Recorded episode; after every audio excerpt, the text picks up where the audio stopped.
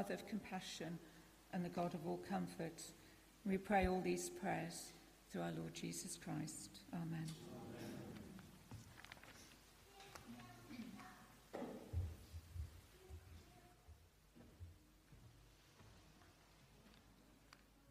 Acts chapter 4, from verse 1 to 22.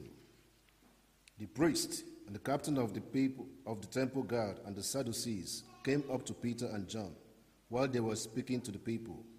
They were greatly disturbed because the apostles were teaching the people, proclaiming in Jesus the resurrection of the dead. They seized Peter and John, and, because it was evening, they put them in jail until the next day. But many who heard the message believed.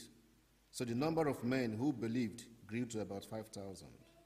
The next day, the rulers, the elders, and the teachers of the law met in Jerusalem.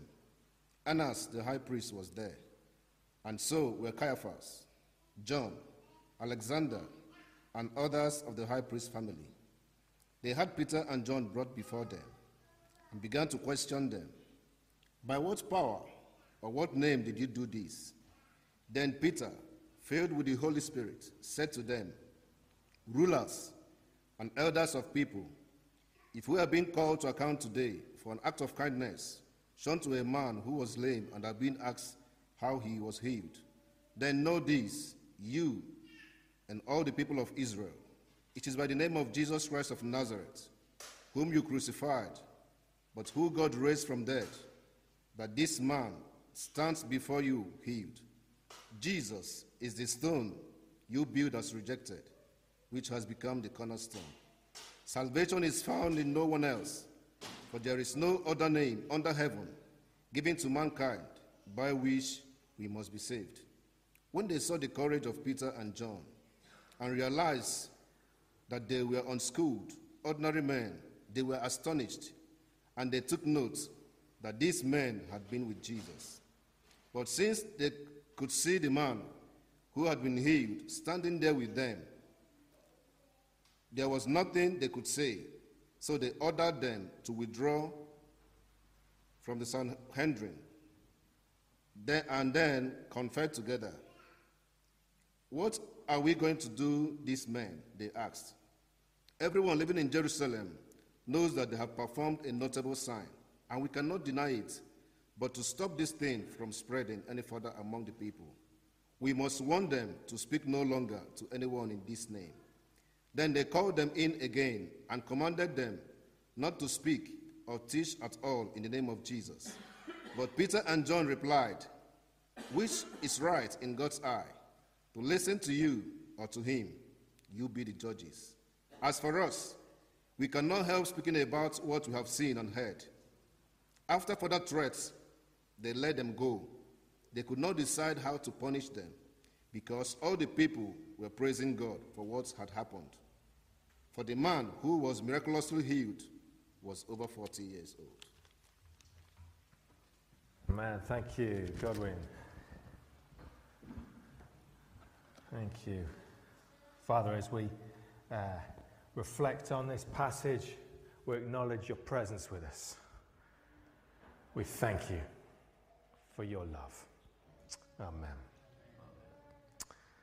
I was a sixth former and I was very into playing jazz, and I formed a jazz band. And uh, up in Newcastle, where I was growing up, we went and entered a competition, a jazz competition, like a battle of the bands, if you like. And uh, when it came time for us to play, uh, one of the tunes we played was called Donna Lee. Donna Lee is a sort of saxophone player's uh, essential. You've got to play it. It's by Charlie Parker. It's quite fast. And I played Donna Lee. But I thought, let's do it a little bit different. Uh, and so as I played Donna Lee, which is a bebop jazz tune, my friend Peter on the drums played a really loud hip hop drum beat underneath it. And I thought, well, let's give it a bit of life, you know, let's do something different with it. But I did not know that I was committing treason effectively. Uh, in the jazz world, you just don't, you know, for some people, that's, just, that was sacrilege. And I got a lot of stony faces looking at me.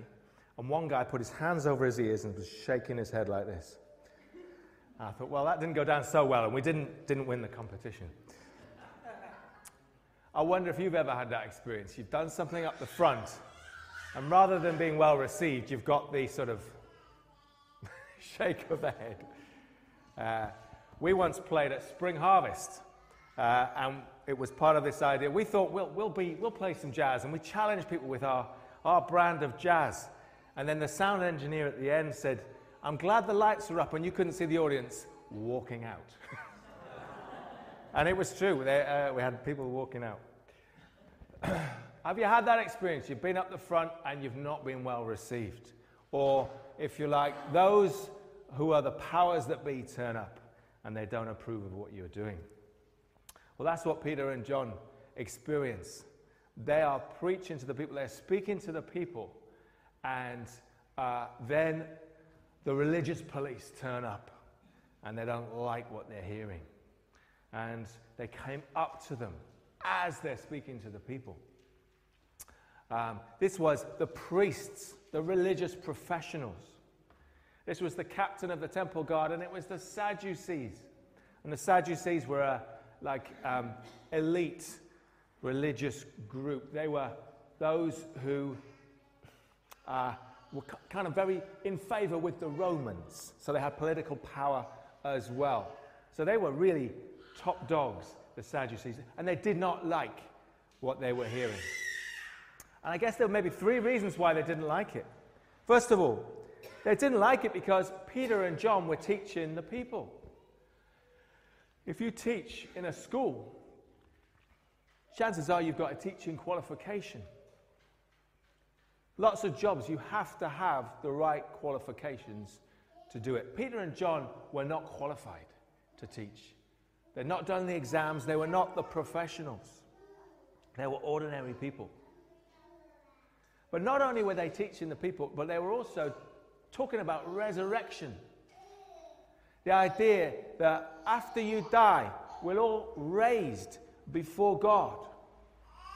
The resurrection of the dead. The idea that beyond this life, there is more. And the Sadducees didn't believe in that. The other big religious group, the Pharisees, they did, but the Sadducees didn't like that. For them, the world was a bit more contained. They were a bit more materialistic, if you like. They were a bit like our Western secular mindset that we come up against in our world today, which says, if you want to have your faith, that's fine, but keep it private. We believe in what we can see. It's a secular, growing secular mindset in the West. Don't tell me that there's more than this. But that's what Peter and John were doing, and they were also doing it in Jesus. They were saying that it was through Jesus he found resurrection. Now, what was this all about? He was this new leader whom they'd recently seen crucified, and they're saying that resurrection takes place through Jesus. So their leaders did not like this at all. And so what do they do? They seize Peter and John and throw them in prison. We heard last week about persecution in the church. Millions, millions of our brothers and sisters either thrown in prison or, or threatened or killed or tortured, all sorts of terrible treatment because of their faith. But that persecution of the early church starts here in this passage. Until that point, the believers had enjoyed favor with everybody. But now the leaders don't, don't like what's happening. It starts softly, they're not quite sure what to make of it, but this is where persecution starts, and it's continued until this day. They seize the leaders. You know, if you want to stop a movement, what do you do? You grab the leaders and you, you, you silence them. So that's what they did. But if you've ever known what God has done throughout history in the church, you'll know that you can't stop what He's doing. It's a ground up movement. And what the Holy Spirit does is He touches people from the, from the bottom up, as it were. In those countries where they try and put a lid on faith, on Christianity, guess what happens? The church grows. The church thrives. The church grows exponentially, in fact. Often the church becomes weaker when it's tied to the state or tied to, to, to those in power, but it's strongest when it's oppressed often. So, what happens? The many believe. The number of men who believe grew to about 5,000. That's just the men. So, it's massively growing, even though they put Peter and John in jail. And so then the next day they meet, uh, and among them is Annas and Caiaphas. And they were there at the trial of Jesus. When Jesus was under question, it was Annas and Caiaphas who were there. Annas, the high priest. If you were Peter and John faced with these powerful leaders, you must have thought, oh, here we go. We're following in Jesus' footsteps. We're in the same position he was, being questioned. But they were being questioned because they'd done something good. Have you ever had that experience where you're only trying to help? You're only doing something good, or so you thought. And then you find yourself being questioned hmm, what's your motive here? What's going on here? They'd healed a man born lame. Peter had seen him at the temple gate, gone up to him, said, Be healed in the name of Jesus. The man is instantly healed. This incredible miracle, and everybody knows that this has happened. It's a good thing. You'd think. But they didn't like it. And they didn't like it because it showed that there is power beyond what they had. They felt insecure, they felt out of control. Human nature is very complicated. We don't like it when other things are in control or, or, seem stronger than us. And if you're in a position of authority, you don't want to let go of it, do you? I'm very aware that, you know, you can say, Lord, we want you to move in this church, but, you know, within reason. I want you to be glorified, but I also want to look a little bit good as well, Lord. it's very tempting. And you have to check your heart on a very regular basis. They were threatened because something had happened that they had no control over. And so they asked Peter and John by what power or what name you do this. Now they could have said, well, no, we don't know. It's nothing. They could have denied all knowledge. But they boldly say, this is in the name of Jesus Christ of Nazareth. This man was lame and now he's healed. This was just an act of kindness, but we've done it in the name of Jesus. They're not ashamed of the name of Jesus. Now, I'm not going to ask for a show of hands, but have you ever had the opportunity to share your faith and you bowled it?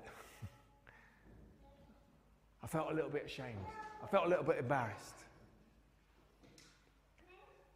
Peter and John, having recently been locked away out of fear of the authorities, are now boldly declaring to those very authorities, We did this in the name of Jesus, and he's the one whom you crucified.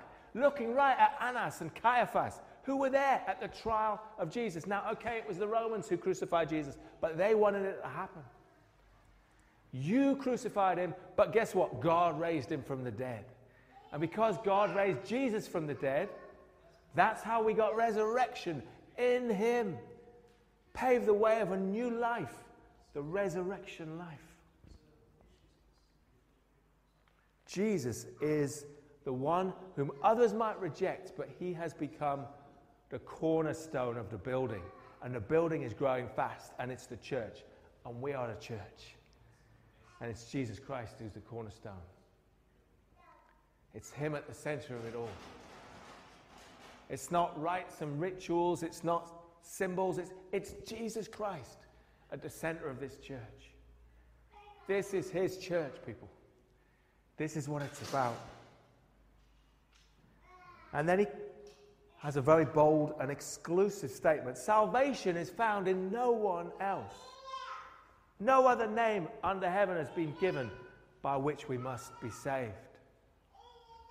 Now, that's actually an unpopular statement these days, isn't it? Because people say, well, you can believe in Jesus, but believe that there are many ways. You haven't got a monopoly here.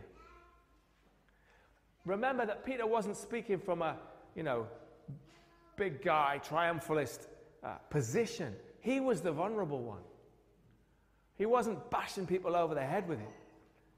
He was going to get in trouble but he was testifying powerfully to the name of Jesus. Now, you can correct me if you think I'm wrong. I think other religions are less offended by this than we think because they'll have, they all have their way.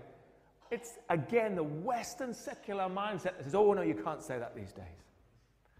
You can't, you can't, you can't say that Jesus is the only way. We're in a difficult climate in our world where we're called to be courageous, we're called to be bold in our faith, but we've got to be conscious of the world in which we live. It isn't easy. It isn't easy. Peter and John spoke up and they were courageous. They were courageous. People took note that not only were they unschooled, ordinary people, but they had been with Jesus. They walked and talked and lived with Jesus for three years. And the great thing is, you and I have been with Jesus too. He's with us right now.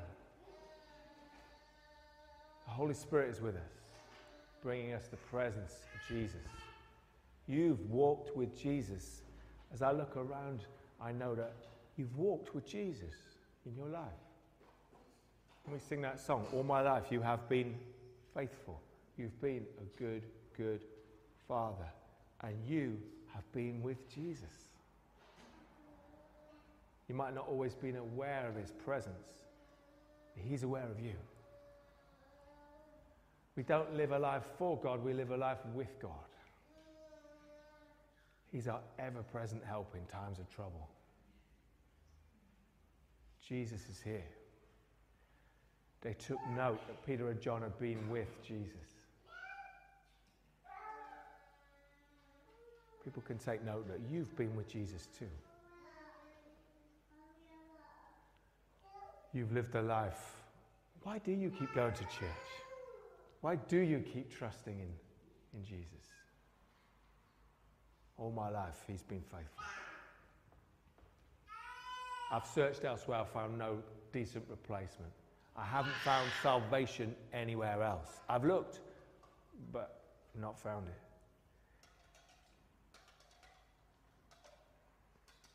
You might be a naturally bold person. Peter, Apostle Peter was naturally a gobby person. He was an upfront person who would speak before he thought. And some of us are like that. and God bless you for being a gobby person. But some of us are not. Now, I find moving to the Tunbridge Wells area, everyone's very polite and nice generally. Takes me about, it's taken me about five years to work out what you're thinking. And I'm still not sure. So I grew up in Newcastle, you see, and people are just like a bit more, you know, whatever. Anyway. And Scotland, oh my goodness, that's another story. But Peter and John were courageous. And the courage came from the Holy Spirit. Now, you might not be an upfront speak, you know, type person. But God can give you boldness. God can give you courage in your walk with Jesus as maybe you stand on trial for your faith. Maybe in a subtle way, but nonetheless. God will give us courage Peter stands there and he is filled with the Holy Spirit.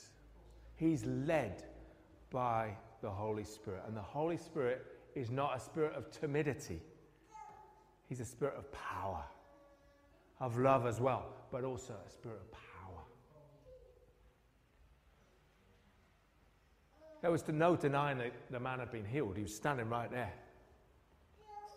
The rulers were in a difficult position can't deny that this has happened, but we've got to kind of put a limit on it. We've got to put a lid on it.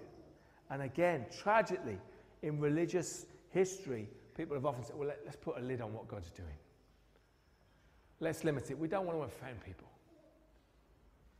But you know what? It is offensive sometimes. Not obnoxious, but the truth of the gospel can be offensive because it's saying it's not about you, it's not about my me, it's nothing to do with pride. It's Jesus. They want to stop Peter and John speaking in Jesus' name. Let's just contain them. And they say, Well, how can we do that? Should we obey man? Should we obey God? Should we listen to you? Should we listen to God? What do you think? We cannot help but speak of what we've seen and what we heard. You don't have to have all the answers when your faith is being questioned. When you've got the opportunity to share something of your faith, you don't have to have all the answers. In fact, it's best if you don't, because we've often got answers to the questions people aren't asking anyway. Just be yourself. And all we've got to do is just speak of what we've seen, speak of what we've heard. And maybe one Sunday you're here and someone gets up the front and gives a testimony and you think, wow, what God has done for that person. That's what you've seen. That's what you've heard. How can we not speak of it? I'm going to speak of some, something I'm really excited about. Yesterday, I went and did a park run in Dunorlan Park, and I got a PB. It's, PB is personal best, by the way, in case you're not sure what that is. I flew around that course. I was on fire. Came home and everyone's like, yeah, whatever. Yeah. I almost got near to some of the guys I run with in the running group. They're still way ahead of me. But I got a PB. And I just can't help but tell you about it. I thought, I can't wait to tell the church. Please be happy for me. Thank you. What was it? Um, well, actually, Samuel, um, I'd like to talk to you about all my statistics. Uh, no, it's, uh, what was it? 22 minutes 34. Yeah. That's not bad for a middle aged person like myself. Um, I cannot help but share the good news. Have you got good news to share? A baby's been born. Guess what you want to do? Do you want to keep it to yourself? Tell everybody. Come to Pembury. You want everyone to know the good news, don't you? You know. My wife got engaged to this wonderful man. She had a ring. Just recently. Tell everybody about it. Okay, let's talk later. Tell everybody about it. I'm joking, you can tell I'm. But why hide the good news of Jesus? People are hungry.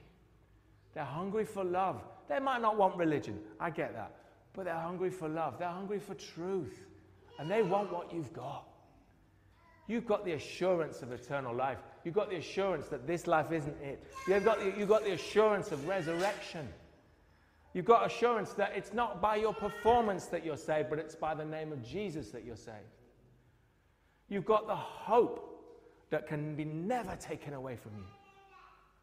It's a sure and certain hope, not based on wishful thinking. Why not share that good news? That is good news. Now, don't bash people over the head with it. Be good news. Peter and John did an act of kindness, didn't they? Can you do an act of kindness?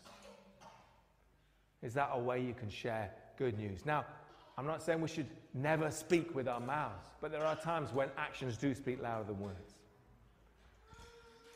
You might be an upfront person, or you might not. God knows your personality and knows your shape. He knows the people that you know. He knows your sphere of influence. And guess what? God doesn't want Henny to be Werner. He doesn't want Werner to be Henny. They're different.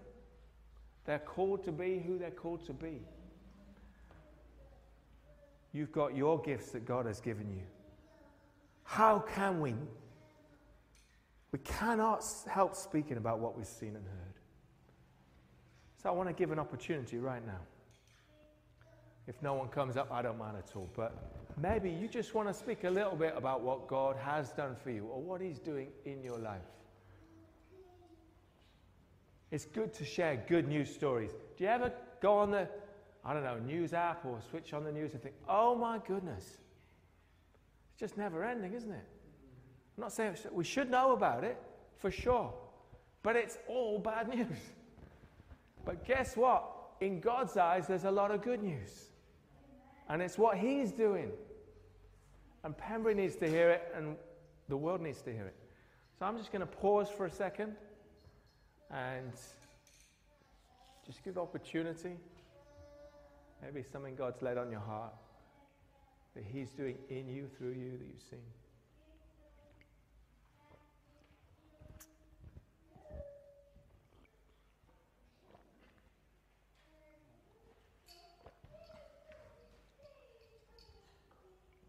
At Easter, Fee and I went down to Southampton and spent time with Beth, our daughter, and we went to church with her. And um, on Monday, Thursday, we went to a reflective, quiet worship service. And during that service, God spoke to me, and He spoke to me in a way that He doesn't often do. I could almost hear his voice in my head. Have you had that? It's quite incredible if you've had it. And I feel a little bit nervous sharing this with you, and I shared it with the elders. And Rob, I apologise, this is the third time you're going to hear it. um, I also shared it at a house group recently. And I feel nervous because actually I need to be accountable to what God was saying to me. And this is what I wrote down. I sat down because I had to capture the words. I didn't want to lose them. I didn't want to lose what God was saying to me at that moment. And this is what I wrote on my phone. And this is exactly as I wrote it at the time. I have so much in store for you, so much more than you could ever imagine or ask for. Stop holding back. Abba Father wants to give you what he has in store for you. Abba Father wants to bless you beyond your ex- expectations. Stop holding back. Stop blocking me. I am your Father, and I want to give good gifts I have in store for you.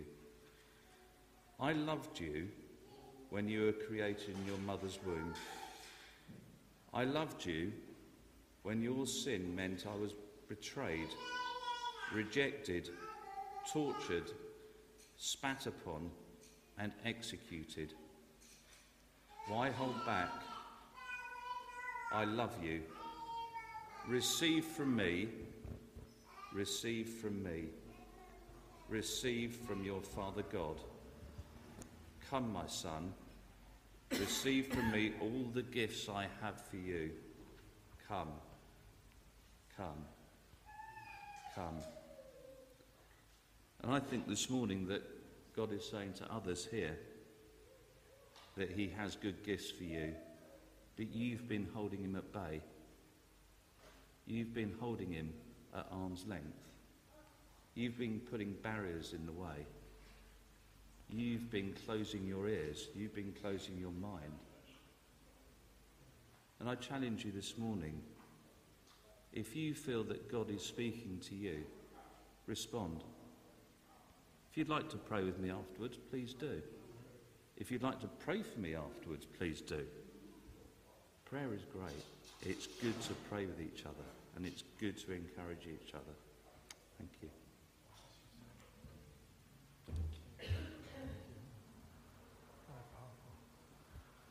Okay.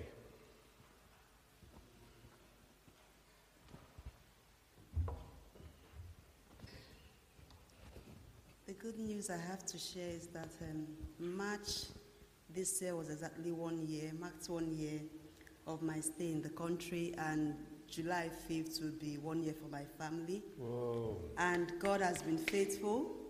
You know, when Dan was talking, he said, um, You don't have to just speak all the time, but your action is also a way of sharing your good news, of making people learn things.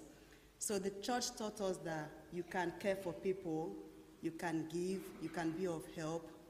So when I see like my other African friends coming in, I found it very easy to like maybe be of help to them because I learned it from what I saw you people do, you know.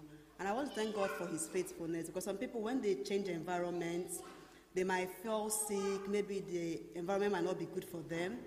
But we've been healthy, we've been fine, we've been okay. No need to go to the hospital, no challenge whatsoever for me and my kids. And that's good news, yes. Hallelujah. Brilliant. Amazing. Wow. Thank you. Thank you. Wonderful.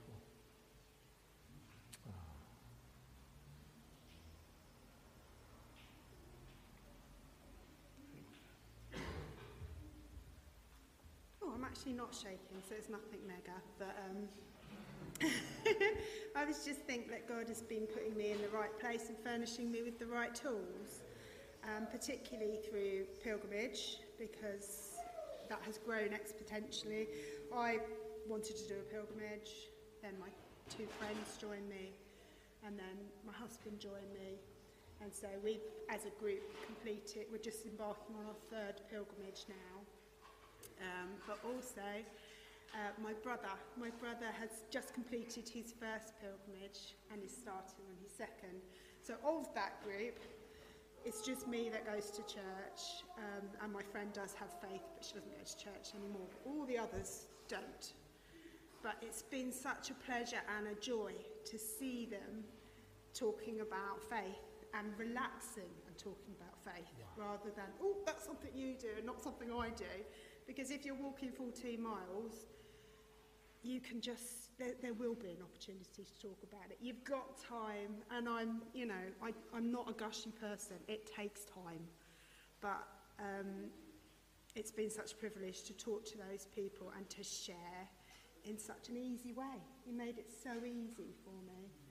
And um, yeah, just sort of, I think pilgrimage is important, as you know, to me, but also I'd like us to think about the man. You know, in the French part, those poor children that got hurt by, stabbed by that um, man. It was um, a pilgrim who was coming through the park at that exact point in time. He was the one that fended the man off and stayed with him until the police got there. So I think God, basically, God is putting us where He wants us to be, and it's having that trust because I never envisaged being able to share the word, but He's found a way for me, which was a peasy way, so thank you. That's it, really. Thank you, Claire. That's wonderful. Thank you. Bless you. Oh.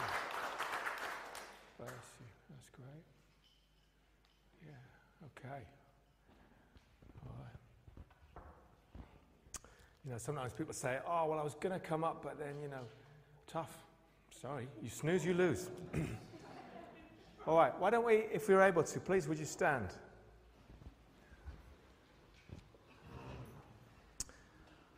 And let's ask God to fill us afresh. The Holy Spirit, if you want to put your hands out in a position to receive, sometimes you might find that helpful, but that's entirely up to you. Come, Holy Spirit.